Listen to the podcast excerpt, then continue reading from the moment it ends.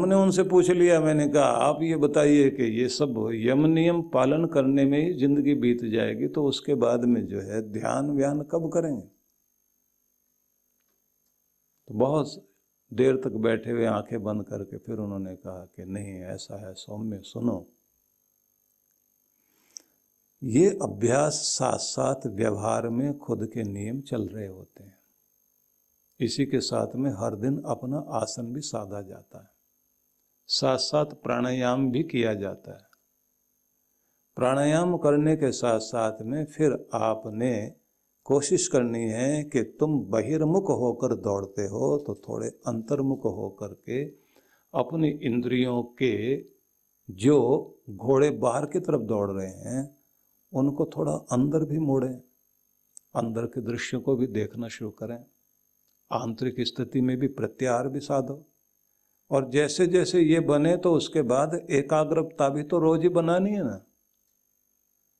तो मैंने कहा, उसके बाद? बोले, उसके बाद तो फिर जो होता है वो अपने आप घटता है। एकाग्रता बनने लग जाती तो ध्यान भी आता है। जब ध्यान गहरा हो जाता है तो समाधि खिलती है और समाधि में भी फिर चार प्रकार आते हैं। फिर उन्होंने कहा कि यह भी ध्यान रख लेना कि प्रकार के चक्कर में मत पड़ना। समाधि के भी चक्कर में मत पड़ना। पहले ध्यान की तरफ़ चलना, क्योंकि ध्यान अपने आप गहरा होता जाएगा तो समाधि बनता चला जाएगा, और समाधि बनती जाएगी तो सब प्रकार अपने आप आते जाएँगे। तो उसकी तरफ़ देखकर हमने कहा कि आपने उत्तर देने की कोशिश नहीं की, आपने हमें क्या दिया? सदा के लिए एक ऐसा समाधान दिया कि जिससे हमको एक पूरा मार्ग मिल गया। वो फिर मुस्कुराने लगे। तो हम उठ के चले गए बाहर। बाहर क्यों जा रहे हैं? मैंने कहा, अब इससे आगे नहीं सुनना, क्योंकि अब यज्ञशाला में बैठ के थोड़ी देर इसी पर काम करना है। तो गए और जाके उस दिन पूरा दिन इस पर लगाया। और जब शाम हो रही थी, क्योंकि भोजन भी नहीं किया तो आचार्य आए, उन्होंने सिर पे हाथ रख के कहा, आज तूने पढ़ा है ठीक से, क्योंकि श्रवण, मनन और उसी के बाद निधिध्यासन आता है। तो ये बात ध्यान रख लीजिए कि अपने आप को जीतना है तो आपको पहले अष्टांग योग से ही चलना पड़ेगा। इसी प्रकार से ये माना जाता है कि जिसको सम्यक दृष्टि और सम्यक स्मृति बुद्ध ने कहा, वहाँ भी अष्टांगिक मार्ग है। तो वहाँ एक बड़ी अद्भुत बात उनकी है, सम्यक स्मृति, स्वयं की स्मृति बनी रहे। जिसको अर्जुन कहता है, स्मृति लब्धा, मुझे स्वयं की याद आ गई है। इसी को आजकल माइंडफुलनेस कहा जाता है कि आप जागृत होकर अपनी स्मृति में रहकर जीना शुरू कर दें। इस पर आजकल बहुत बड़ा काम हो रहा है कि आप पूरी ज़िंदगी सफल क्यों नहीं हो पाते? आप अपने ऑफ़िस में बहुत अच्छा सा रिज़ल्ट क्यों नहीं दे पाते? क्योंकि आप बैठे कंप्यूटर के सामने, लेकिन ध्यान आपका कहीं और है। आप भोजन कर रहे हैं, लेकिन आप भोजन करते समय वहाँ नहीं होते। आप तो न जाने कहाँ कहाँ आपका ध्यान जा रहा होता है। मुझे भी अगर आप लोग सुन रहे हैं तो यहीं बैठे हों तो ऐसा नहीं है। पता नहीं कहाँ कहाँ चक्कर काट के और फिर आएँगे, कुछ बोल तो रहे थे। जिस समय आप अपनी स्मृति में आ जाते हैं, उसी समय आप अवबोध में आ जाते हैं, उस समय आप जागृत हो जाते हैं, तब आपको उसी क्षण में रहना आता है। हम लोग एक मेडिटेशन कराते हैं डिवाइन ब्लिस मेडिटेशन उसमें यहीं से शुरुआत होती है कि यहीं इसी क्षण में ठहर जाइए। आनंद कहीं और नहीं है। ज़िंदगी कल में परसों में नहीं है, बीते हुए कल में भी नहीं है। जहाँ ज़िंदगी है, वहीं तुम रहो, और जहाँ ज़िंदगी है, वहीं खिल जाओ।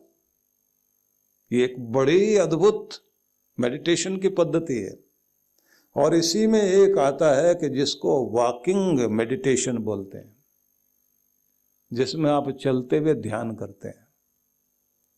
वो और अद्भुत, इस पर हम लोग काम कर रहे हैं, अपने यहाँ एक ऐसा उद्यान बनाने जा रहे हैं, एक वाटिका बनाएँगे, छोटी सी वाटिका, जो ध्यान वाटिका होगी, जिसमें आप चलते हुए ही ध्यान करेंगे।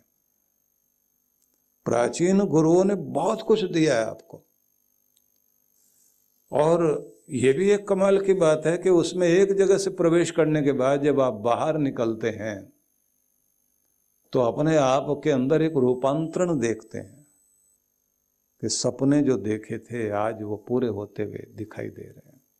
क्योंकि आप उसी तरह के बनकर के टहलते हैं वहाँ, कि आज मैं यहाँ पहुँच गया हूँ। वेदों में एक मंत्र है कि तेरी भक्ति का रस पिया और तेरा ये सोम पान जो मैंने कर लिया अब तो मन करता है, धरती को उलट पलट कर दूँ। उठा के इधर से उधर रख दूँ।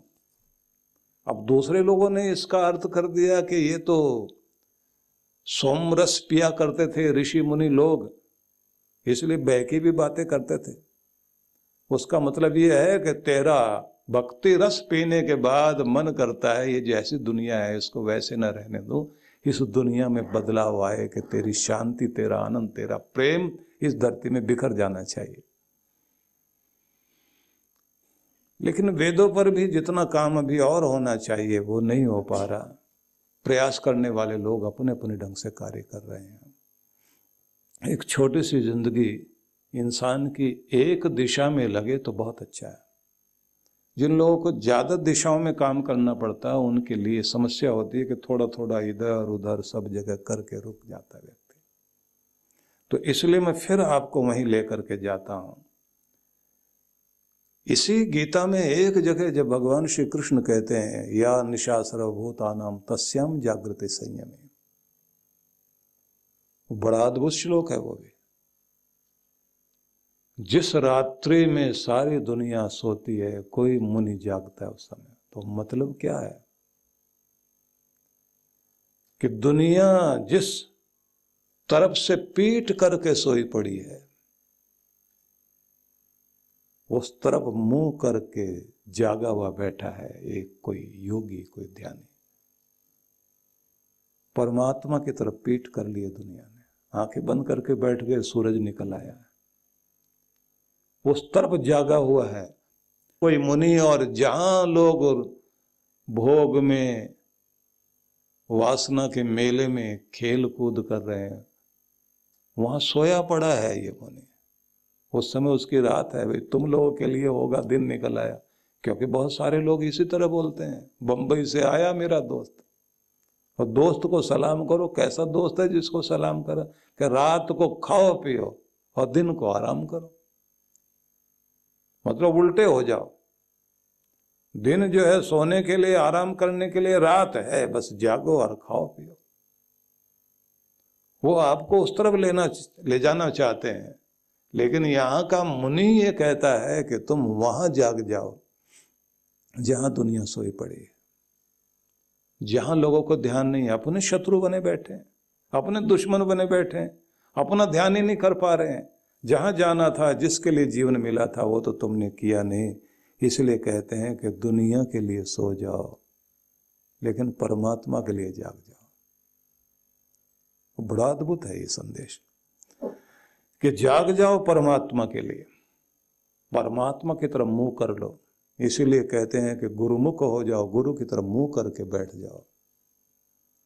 गुरु तुम्हें जिधर के लिए जगाना चाहता है। और ये भी एक बात कही जाती है, उपनिषदों में भी मिलेगा, आपको अनेक आध्यात्मिक ग्रंथों में मिलेगा कि तुम्हें वो सुनाई देता है, जो इस पूरी दुनिया में एक बज रहा है। वो जो अनद नाद बज रहा है वो सुनाई देता है क्या?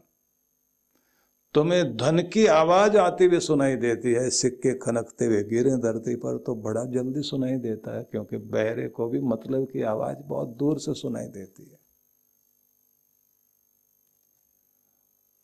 कम जिसको दिखाई देता हो, उसको भी अपने मतलब का आदमी दूर से दिखाई दे जाता है।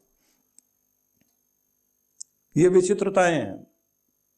तो इसलिए यह कहा है कि वह व्यक्ति स्वयं के साथ शत्रु जैसा व्यवहार कर रहा है, जिसने स्वयं पर काबू नहीं पाया, मन पर काबू नहीं पाया, वाणी पर काबू नहीं पाया, जिसने अपने व्यवहार पर काबू नहीं पाया, भीतर एक जानवर बैठा हर किसी के अंदर, उस पर जब तक काबू नहीं पाया तब तक आप खुद के दुश्मन बने हुए हैं। बच्चे को भूख लगती है तो इतना व्याकुल हो जाता, चीखना, चिल्लाना, रोना, धोना, ज़मीन पर लेट जाएगा, पाँव पटकेगा, अभी दो, इसी समय खाना दो। जब बड़े होते हैं तो व्यक्ति नियंत्रण करता है। नियंत्रण यहाँ तक भी, भोजन सामने आ भी जाए, तब भी कहता है कि पहले बच्चों को खिला दो। ये खा लें और उससे भी ज़्यादा कमाल की बात यह है कि वो माँ जो भोजन बना रही है, वो सबको खिलाकर भोजन की सुगंध और तारीफ़ सुनने के बाद उसके मन में है भोजन खाना है, लेकिन उसका संयम उसको कहता है कि नहीं, सब खा लें। ये भी तो एक तृप्ति मिल रही है ना। वो संयम आपको आनंदित करने लग जाता है। बचपना उन लोगों के साथ बूढ़े होने तक भी रहता है। जिन लोगों के अंदर उतावलापन रहता है, अपने को कंट्रोल ही नहीं कर पाते। इंडोनेशिया से एक बच्चा अपने माँ के साथ में, भारत में हम लोगों के यहाँ आया और उस समय भंडारा चल रहा था कि लोगों को जो है, भोजन परोसा जा रहा। वो बच्चा भी बीच में आया, उसने कहा, मैं भी परोसूँगा। और उसने चावल का एक डोंगा पकड़ करके चावल देने शुरू किए। अब सुगंध आए तो वो हिले। थोड़ी देर के बाद हलवा बटने लगा। तो इसने भी एक प्लेट उठाई और उठा करके बांटने के लिए तैयार हुआ, क्योंकि सब बांट रहे थे। बच्चा नकल करता है। लेकिन तीन तक ही बांट पाया, चौथे के बाद तो खुद वही प्लेट पकड़ के बैठ गया, खाने लग गए अब सब उसकी तरफ़ देखें। ज़ोर से हंसे ये क्या कर रहे हो? और माँ के मैनर्स नहीं आते। सबके बीच में वही प्लेट उठा के जो बांटने वाली थी, इतनी बड़ी प्लेट उसी में हलवा खा रहा बैठा हुआ। और बच्चा देख रहा है, माँ की तरफ़ कह रहा, मैं क्या करूँ? मैं नहीं रुक पाया। इसकी सुगंधी ऐसी थी। कंट्रोल नहीं हो पाता। आदमी खाने लग जाता है। किसी किसी व्यक्ति की नब्बे साल की उम्र तक भी उसी तरह लार टपकती है। जब आपका संयम सदने लग जाता है तो ये बात ध्यान रख लीजिए सिर्फ़ खाने पीने का नहीं। संयम वहाँ भी सदता है कि आपके कान गर्म करने की कोशिश किसी ने की, बहुत गुस्सा दिलाया, फिर भी आप शांत हैं। आपको अपमानित किया गया आपने कहा कि अपमानित होने का मतलब क्या है कि बुद्धि जब मान ले कि अपमान हुआ है, तभी तो अपमान माना जाएगा। वो बात को वहीं छोड़ देता है, लेकिन एक और आता है आदमी आके कहता, आज तो आपकी बड़ी वाली बेइज्जती हुई है। बहुत बड़े वाले। दूसरा कोई होता वहीं गिरा गिरा के पीटता, ये तो आप ही हैं। जो रुक गए। लेकिन रुकने वाले तो आप भी नहीं, मौके पे जवाब तो ज़रूर दोगे। और देना भी चाहिए। अब ऐसी बातें कर करके उसको सुलगा रहा है वो बैठा हुआ। और बराबर वाले की तरफ़ आँख दबा के कहता, असर नहीं हो रहा आदमी कमज़ोर लग रहा और लोग कहते हैं ना, आजकल मज़ाक चलती है। बोले, दो आदमी बहुत देर से कहा सुनी कर रहे थे, आखिर में मुझे बीच में पढ़ना पड़ा। और जब मैं गया बीच में जाके समझा के आया, तब मारपीट शुरू हुई। उससे पहले तो कुछ हुआ ही नहीं था। क्योंकि लोगों को तो तमाशा देखना है ना। लोग तो चाहते हैं कि आप सुलगे, आपकी हालत वो आए कि आप एक दूसरे के साथ उठा पटक करें, क्योंकि अभी तक तो आप ब्लेम गेम खेल रहे थे। तू ऐसा तू ऐसा, तूने ये किया, तूने ये किया। अभी तक तो ये चल रहा था। अब लोग तमाशा देखने वाले कह रहे हैं, यहीं तक रह गई बात। चौके छक्के तो लगे नहीं अभी। संसार सब यही देखने को तैयार है तो जिस दिन आपने स्वयं को जीतना शुरू कर लिया, स्वयं को समझना शुरू कर लिया, तब आप किसी के खिलौने नहीं हैं। ध्यान रख लीजिए अपने मालिक बन गए तो ज़िंदगी आपके अनुसार चलेगी, नहीं तो मनुष्य को कभी काम, कभी क्रोध, कभी लोभ, कभी मोह, वो चलाएगा, फिर आप उसके आज्ञा पालक हो जाएँगे। जो काम, क्रोध, लोभ, मोह का आज्ञा पालक सेवक बन के अच्छा सा वफादार सेवक बन गया, कि क्रोध दिलाए कोई तो हम तो उसी हिसाब से हो जाएँगे। जो आज्ञा पालक सेवक बन करके काम, क्रोध, लोभ, मोह का है तो इसका मतलब है कि उसने स्वयं को जीता नहीं और खुद का शत्रु बन करके ज़िंदगी जी रहा है। और फिर कहता है कि मेरे साथ ऐसे क्यों होता है? तो सीधी सी बात है कि तुमने अपनी ज़िंदगी का कंट्रोल किसी और के हाथ में दिया हुआ है, अपने हाथ में नहीं। तो ये बातें सुनने में तो बहुत अच्छी लगती हैं। हाँ इसी के साथ जुड़ती हुई एक बात और मैं कहूँगा कि जो स्वयं का मालिक हो जाता है, स्वयं के आदेश अंदर से देकर उनका पालन करता है तो फिर एक समय ऐसा आता है कि जब उसके हृदय में परमात्मा की आवाज़ उठती है, फिर वो परमात्मा की आज्ञा का पालन करने वाला बनता है। उसके भीतर गुरु की आवाज़ आने लग जाती है, वो गुरु की आज्ञा का पालन करने वाला बनता है। और जब तक वह स्वयं का स्वामी नहीं बन पाता तब तक ये समझ लीजिए कि संसार की जो वो भावनाएँ जो आपको पतन की तरफ़ ले जाती हैं, वो क्रोध की भावना, काम की भावना, लोभ की भावना, ईर्ष्या की भावना, घृणा की भावनाएँ, जो तरह तरह की भावनाएँ हैं, जिसको नकारात्मकता आप कहेंगे, फिर आप उसके सेवक बनकर ज़िंदगी जीते हैं। तो प्रश्न ये उठेगा कि इसके लिए फिर क्या करना चाहिए? तो इसके लिए आवश्यक है कि हर दिन आप अपने आप को एक एक ईंट लगाकर, जैसे भवन का निर्माण होता है, ऐसे ज़िंदगी का निर्माण करने के लिए कुछ कार्य शुरू करेंगे। और इसी में छह चीज़ें वो शुरू हो जाएँगी, जहाँ से हमने आपसे कहा था, वो माइंडफुलनेस भी कैसे आती है। तो इस पर भी हम लोग चिंतन करेंगे, लेकिन मैं फिर आपको कहना चाहूँगा कि जीवन के अंतिम चरण में जाकर के हम लोग जागे तो क्या फ़ायदा? अच्छा हो। कुछ लोग छोटी उम्र में ही बड़े हो जाते हैं। कुछ बड़े होकर के भी छोटे बने रहते हैं।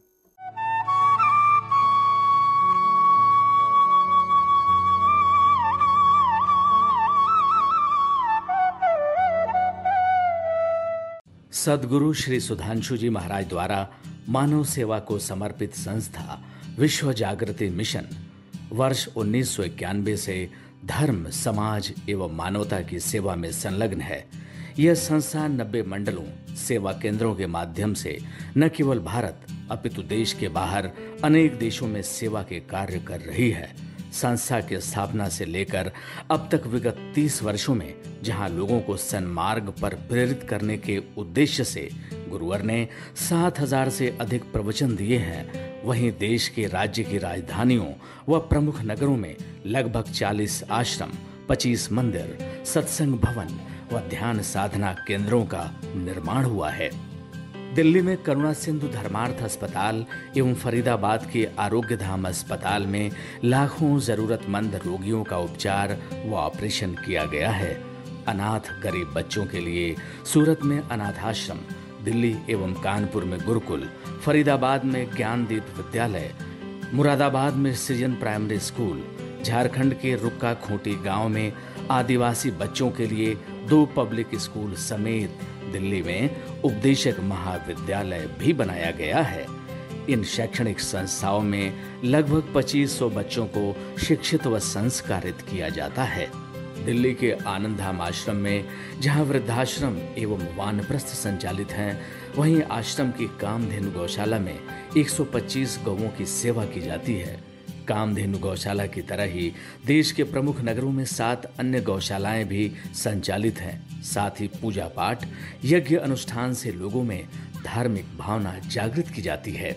गरीब, जरूरतमंद महिलाओं को सक्षम बनाने के लिए जहाँ कई तरह के प्रशिक्षण दिए जाते हैं वहीं गरीब कन्याओं के विवाह में सहयोग भी किया जाता है। प्राकृतिक आपदा, जैसे कि बाढ़, भूकंप, तूफ़ान आदि में, जहाँ मिशन द्वारा प्रधानमंत्री राहत कोष में सहयोग किया जाता है, वहीं जैसे वर्तमान में चल रही महामारी कोरोना संकट काल में जरूरतमंदों को भोजन, राशन किट व सांसों के संकट से जूझ रहे जरूरतमंद मरीजों को देश विदेश से मंगाकर ऑक्सीजन कंसंट्रेटर बांटे गए। मानव सेवा को ईश्वर भक्ति मानते हुए सेवा परमो धर्म के भाव से विश्व जागृति मिशन के सेवा कार्य निरंतर जारी हैं। आइए, मिशन के सेवा पथ पर बढ़ते कदमों में कदम से कदम मिलाकर चलें और मानवता की सेवा में दान सहयोग कर पुण्य के भागीदार बने।